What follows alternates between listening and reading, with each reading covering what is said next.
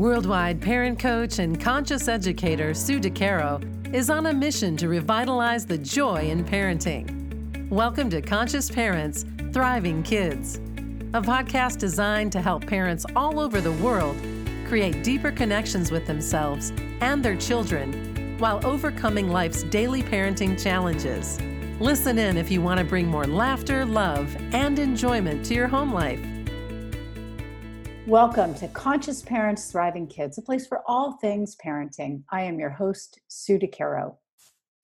I am thrilled to introduce my special guest and new friend, Dara Kurtz.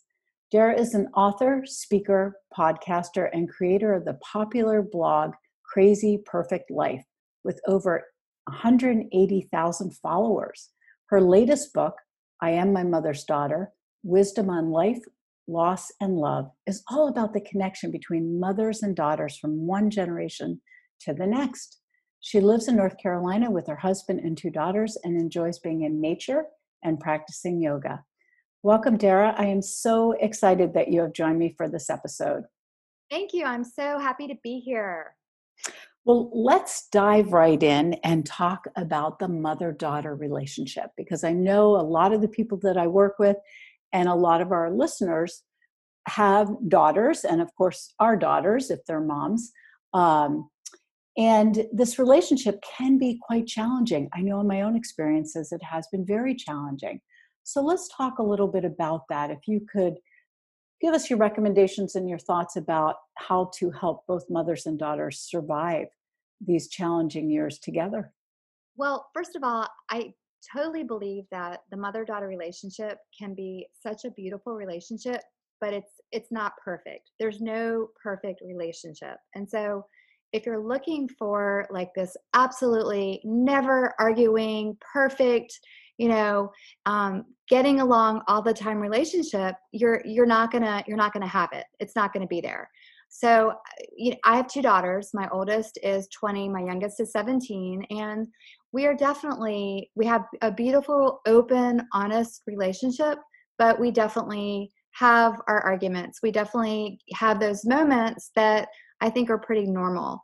I think we've definitely tried to, and I've really tried to listen to my daughters and hear what they're trying to say when they're upset about something or something's bothering them, and not judge. And I think that that's really a big part of it. If you can get to a space where you can be open and honest and have a real relationship that doesn't have the judgment there, then you're going to be a lot more likely to have a close relationship. It's when we feel like we're being judged or someone doesn't like what we're doing. And that doesn't mean that you're always going to agree with what your mother or your daughter is doing.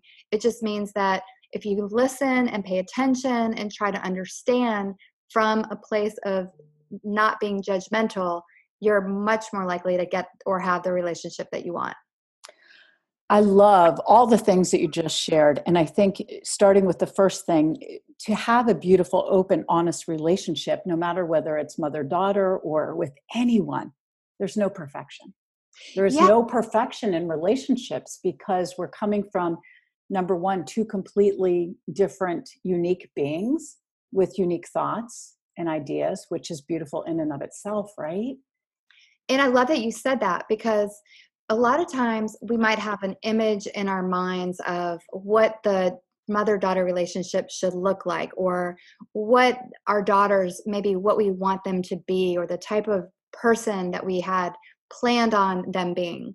But respecting them and loving them for who they are and helping them be the best version of themselves, I think is so important. Instead of trying to create this person that maybe they just aren't, maybe that's just not them. Maybe that's not who they're meant to be.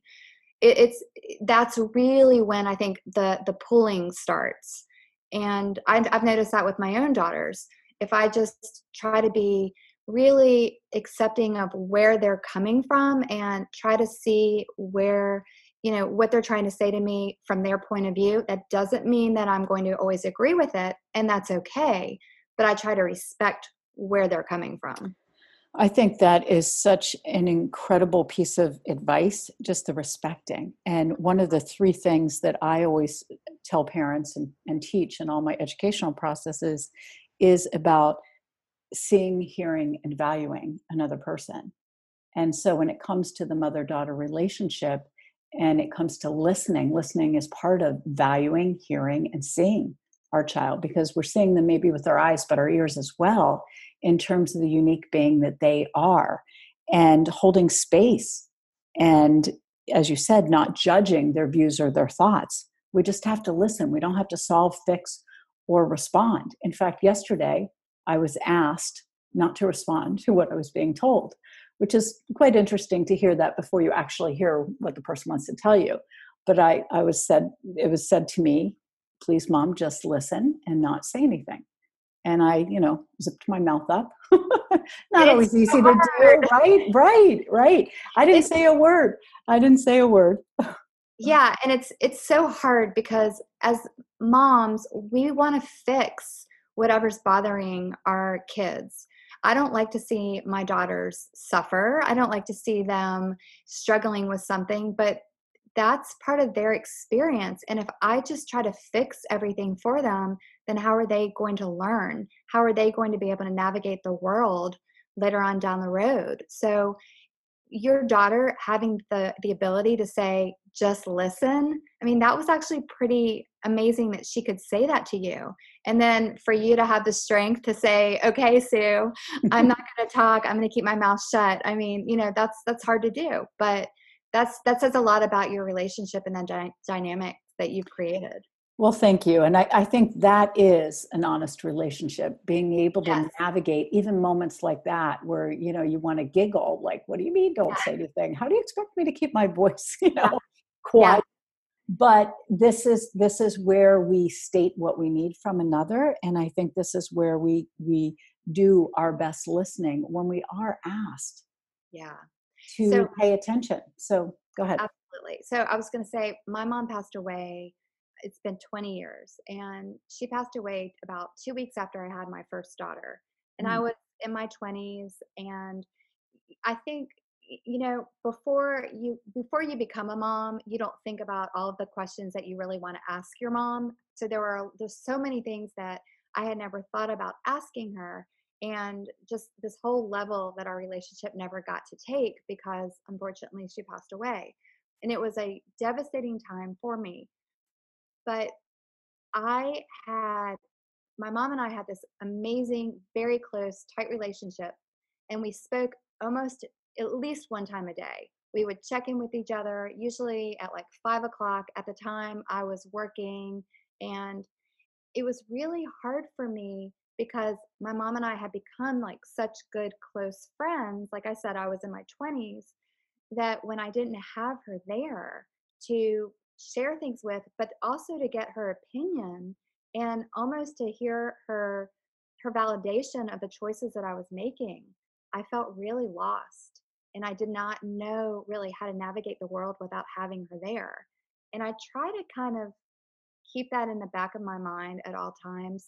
I want to live for a really long time, believe me. But I want my daughters to have the confidence in making the decisions for themselves. And so they're 17 and 20 and, they're still learning and navigating. But I feel like that's something that I'm really mindful about, because after my mom passed away, it took me a really long time to feel confident in the choices that I was making, just because I didn't have her there to give me that validation. I didn't have her there to hear her say, yes, that's a great idea. And so it was just really hard. And I encourage your listeners to kind of pay attention to that, because we're not helping our kids if we're always trying to fix things for them, or if we're always trying to solve everything for them.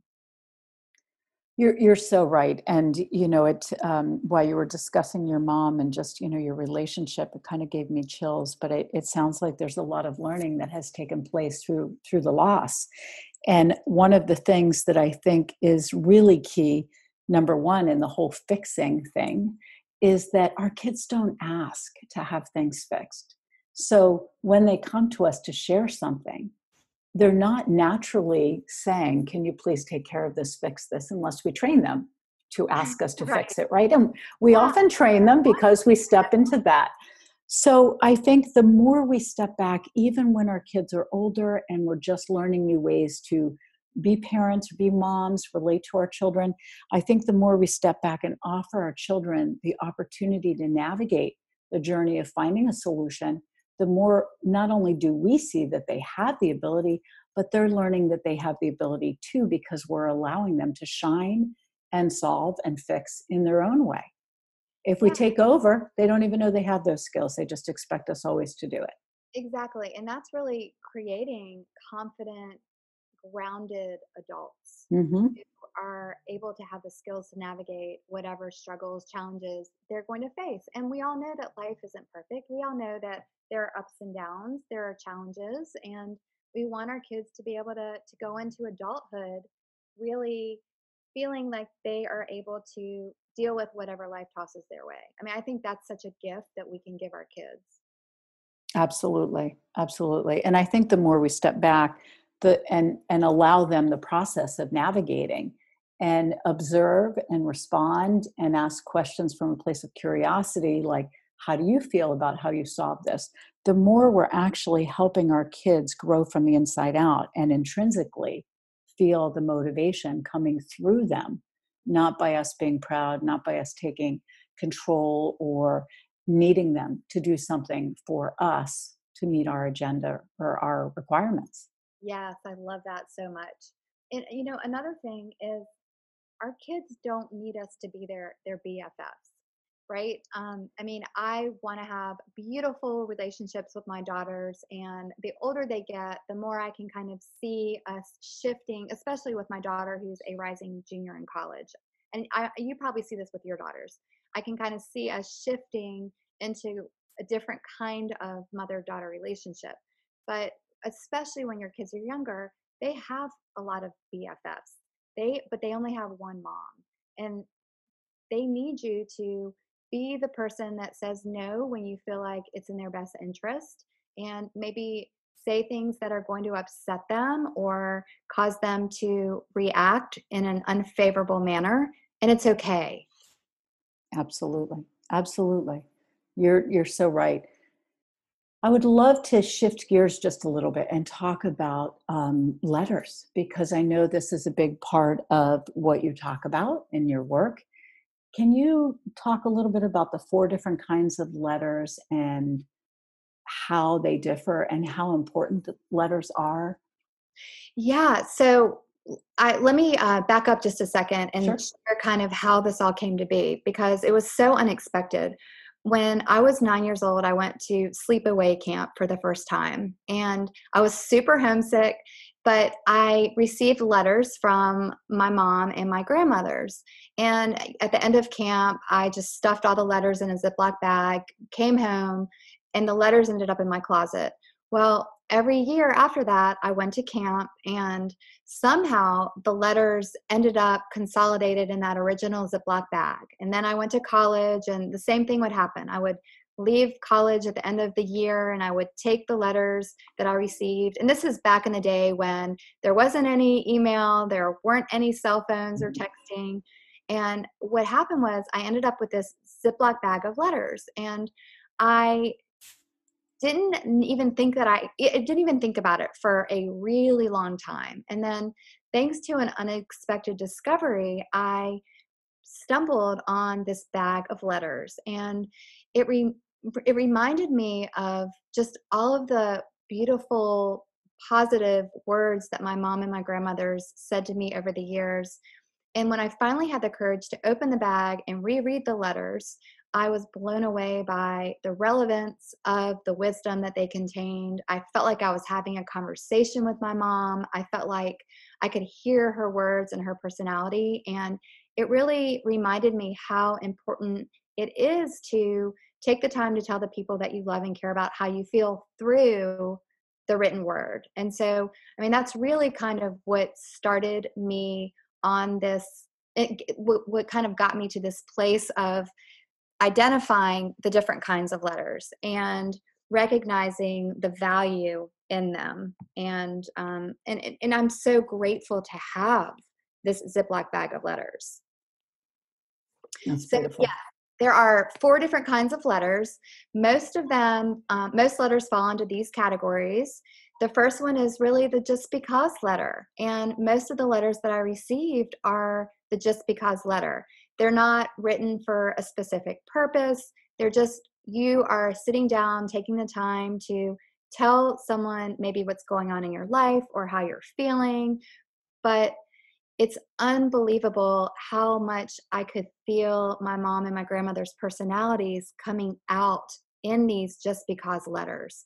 And for me, this is really where the magic came, was in just the day-to-day, this is what I'm doing, this is what's going on, and really just them telling me how they felt about me and kind of sharing just how important I was to them as well, in the midst of just writing a letter that they maybe took 30 minutes or 15 minutes out in the middle of doing whatever they were doing at the time. Then there's the special occasion letter, which would be kind of like a wedding or a graduation, where you would specifically, intentionally want to mark that occasion. So this is sometimes someone's got a big milestone and you sit down and you write a letter knowing that they're probably going to save that letter. And so you might be a little bit more intentional about what you're saying to them in that space. There's also the thank you letter, where you're thanking someone for something that they're doing, and the legacy letter, which is a letter that you are writing because you want to say something to people that you love, and you recognize as the author that this is the last thing that you're ever going to say to the recipient. And my mom actually did this. She wrote a legacy letter to, I had one, my brother had one, and my dad had one. And the morning of her funeral, my dad came in my room and he had an envelope with my name on it. And my mom had written a letter to me, and my brother had one and he had one as well. So, you know, such an amazing, beautiful gift that you can give to someone. Wow. I'm just in awe. What a beautiful story. And, you know, as you're discussing all of these letters, I'm thinking about my closet, and I'm noticing in my mind that I have the just because letters. I also have special occasion letters. I don't have a specific end of life legacy letter, but my dad passed away not too long ago. And I do have a letter that I can recall that was just about how proud he was. You know, I don't remember what year it was written, but one I had saved. And it's amazing when you think about, as you said, the written word and saving all of these things, to be able to go back to them is it's so powerful. Now, I also have the letters I had written when I was away at camp, and maybe even before that, that weren't maybe the nicest letters that I had written to my mom. So talk about mother-daughter relationships and change. Yes. My mother saved those and gave them to me. Thanks. What am I supposed to do with these now? But feel badly, you know? No, I love it. I love it. And, you know, when I was going back and I was looking and reading these letters for the first time, when I was rereading the Ziploc bag of letters, there was a letter that my mom had written to me when we were at my freshman orientation in college, and we had gotten in a huge fight during freshman orientation because I had gone out. It was my first time getting to be really, you know, in a college environment, and I had gone to a party. I had a little bit of alcohol. I didn't call her. I didn't tell her where I was. And I came back to the hotel, like, I don't know, really, really late. And she was worried sick. She had no idea where I was. She, of course, right? She didn't have an app on her phone that she could track me. like I have the olden days. Yeah. So she had written a letter to me on the stationery of the Sheraton Hotel and slid it under my door. And I found that letter, and I included it in the book because it was such a, we had such a real relationship. And I was so glad that that letter made it to the Ziploc bag of letters, because I didn't want to just remember all the good times. I mean, I wanted to remember all of it. And that letter really when I was reading it, you know, I was thinking, oh my gosh, if my daughters did this to me, I would be furious. And of course I would be worried sick. And anyway, it was kind of funny that I found that letter. And I remember my mom, she put it under my door and said, come to my room immediately when you get back. So I think it was, 1 o'clock in the morning, I knocked on her door and she came out into the hallway of the Sheraton Hotel, and she was like in her nightgown, and I had a buzz from being at a fraternity party, and we were like hashing it out in the middle of my freshman orientation. But it was such a real moment. And I'll take a real relationship any day. The good moments, the hard moments, all of it. Well, the hard moments are the moments that you work through. And it shows the strength in the relationship, because you figure out a way to navigate through the anger, the hurt, the feelings, whatever they might be, and move to the other side. Yes, that is so beautifully said. So there's really 5 different types of letters, right? The camp letter we send, or the letter we're in trouble, and it's funny because as you're talking about letter writing and the written word, I'm thinking about texting now and how our children would text us. I'm at the party, or not text them, I'm at the party. And we don't hold on to those because we get new phones, we lose our text, we have to delete them, they take up too much room on the phone. And so having something that's on paper is so powerful in the long run. It is so powerful. And when I think about all of the beautiful materialistic objects that I'm blessed to have, it's really this Ziploc bag of letters that is my greatest and most cherished thing, if you will, because it really represents love and the relationships that I've had with the people that I love and care about. And you're right, we lose something when we text, or even when we send an email, because we get a new computer or we don't think about saving or printing it out. And I've received really important, meaningful emails before and meant to save the email, but then something happens and I can't find it and it's gone. And so especially right now when we're in the middle of this pandemic and we're not able to have the connections with people maybe face to face, I encourage people to really think about taking the time to write a letter. How fun is it to go to the mailbox and unexpectedly discover a letter and open it up and receive beautiful words from someone that you really love and care about? It's such a gift that you can give to someone.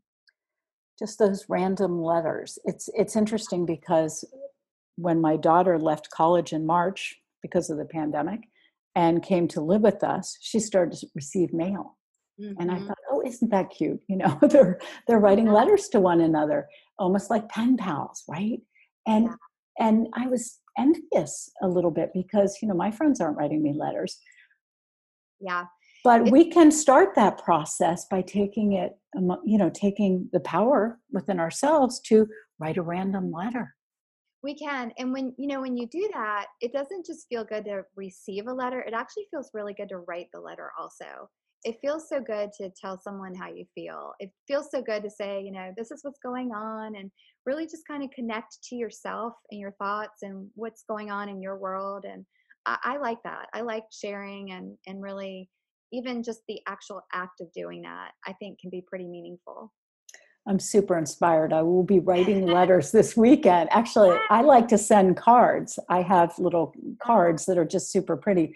But what a beautiful gift. And, as you're talking about this, I'm thinking about when my kids were young. So I used to put random notes in their lunch boxes when they packed for college. Initially I would put something in the suitcase, and I stopped doing that. And yet none of us are ever too old. No. Why do you think you stopped doing it? I guess what I'm going to say is just a terrible reason. Life got in the way. Yeah. And life has slowed down. Not that work has slowed down, but life has slowed down. And having this beautiful opportunity to have a conversation with you about this has actually inspired me to shift in this direction. And I hope for our listeners too, you're feeling some inspiration here to really step up and communicate in a different way, not the, you know, quote unquote common way that the rest of the world feels we need to communicate, but a little different. Bring your own touch to it, bring your own card, maybe your own artwork, do something different. Yeah, I think there's so many beautiful things that will happen when you do that. And I think it really will strengthen your relationships, because when someone receives something that you've written, they actually, you know, they're reading it. It's not like they're just getting a text and they're just like, oh yeah, tossing it or forgetting, or it's getting lost. They're really kind of absorbing what you're saying to them. And so I think that's really, I love communicating to my daughters that way, because I know they're actually listening to what I'm writing. And I use the word listening in quotes, because if I'm saying something to them, you know, maybe they're not always paying attention to what I'm saying. Maybe I think they are, but you know, maybe they're distracted. But if they're reading it, at least I know that they heard it, if you will. Beautiful. How are they writing letters to you? I'm curious. So when my daughters were younger, we did something called a sharing journal. And I write about this in the book, where I got a journal, and it was just something from TJ Maxx. It wasn't anything special. And I would write to them, and I put it on their pillow, and then they would write to me and put it back on my pillow, just whenever they felt like it. But it was kind of a beautiful way for us to communicate. And that's something, the sharing journal, that is something that has been really, really fun for us. So when my daughter goes back to school, I always write something and put it in her bag. And yes, both my daughters do that to me. We leave little notes for each other, and we always have. But also the sharing journal is kind of a really cool way for us to kind of do that as well, especially while we're all living in the same house, or, you know, even if you're with people that are in different places, you can use a sharing journal and even use it via email and have it go back and forth. And that's kind of a beautiful thing as well. I love that. I once had a client who was having some difficulty communicating with her daughter. And one of the things we came up with was the sharing journal, mm-hmm. because I think not only do you get to share beautiful things and easy ways to communicate whatever's going on in your life, but the difficult moments or the things that you have a hard time verbalizing, maybe you can verbalize them on paper. So true. In a less vulnerable way. And I think we need to offer that to our children and to ourselves, if it's vulnerable, and vulnerable in a loving way, and vulnerable in a way that maybe touches our, you know, really sad or difficult emotions. So it's a huge opportunity. Yes. And so we've been using the sharing journals a little bit. We kind of went back to that a little bit, especially during this time. You know, my 17-year-old daughter isn't always happy with the decisions or things that I am saying right now during the pandemic. So sometimes it's just easier for me to write something and put it on her pillow and for her to read it. And then we can have maybe a less emotional conversation than if we were sort of meeting and both feeling very strongly about something. And, you know, right now during the pandemic, there can definitely be high tensions. I mean, we're spending a lot of time together. There's not a lot of an opportunity to maybe have the freedom that especially our teenagers are used to having. And so for us, it's working. Beautiful. Yeah. A very difficult time. And we can't always say yes. Absolutely. Especially now. So, yeah. You're so right. No matter what age our kids are, because we're running as a family unit right now. Yeah. Yeah. It's definitely challenging. I think you're right. So you've shared some amazing things with our listeners and just inspired me for sure in lots of different ways. What else would you like to share to help our listeners move forward in the best possible way of making the most out of what can be challenging between a mother-daughter? Yeah, you know, I think if it's important to you to cultivate a close relationship with your mother or your daughter, then recognizing that it's not always going to be perfect, that perfection doesn't exist, then I encourage you to intentionally put some energy there, put some effort, try to figure out, you know, what is your mother or daughter, what are they into? Try to, you know, maybe take an interest in that. meet them where they are, but intentionally try to grow that relationship. You know, sometimes people say, well, I've always had a bad relationship with my mom. That's just the way it is. But, you know, I don't believe that. I think that if that's the way it has been, that doesn't necessarily have to be the way it stays. If you want to change it and you want to work on that relationship, then be willing to maybe have an open and honest, vulnerable conversation and then move forward. And I think I've seen that happen so many times with people where they say, okay, you know what? That was then, this is now. And it's important to me. I want to work on the relationship. I want to grow this relationship. And I think especially when you're not living together, you're not having those day-to-day clashes. Maybe it's a little bit easier to kind of let go of some of the day-to-day tension and really kind of focus on the commonalities and really growing and cultivating that relationship. But if it's important to you, you will. And so I don't accept that it hasn't been good, so it won't be good. I think if you want it to be good, it can be. It's beautiful. It's never too late for change either. And I agree with you. And if you think your relationship is not good, probably the other person thinks so too. And coming together in a way where you can discuss what you both need from the relationship in order to make it work better is such a good step.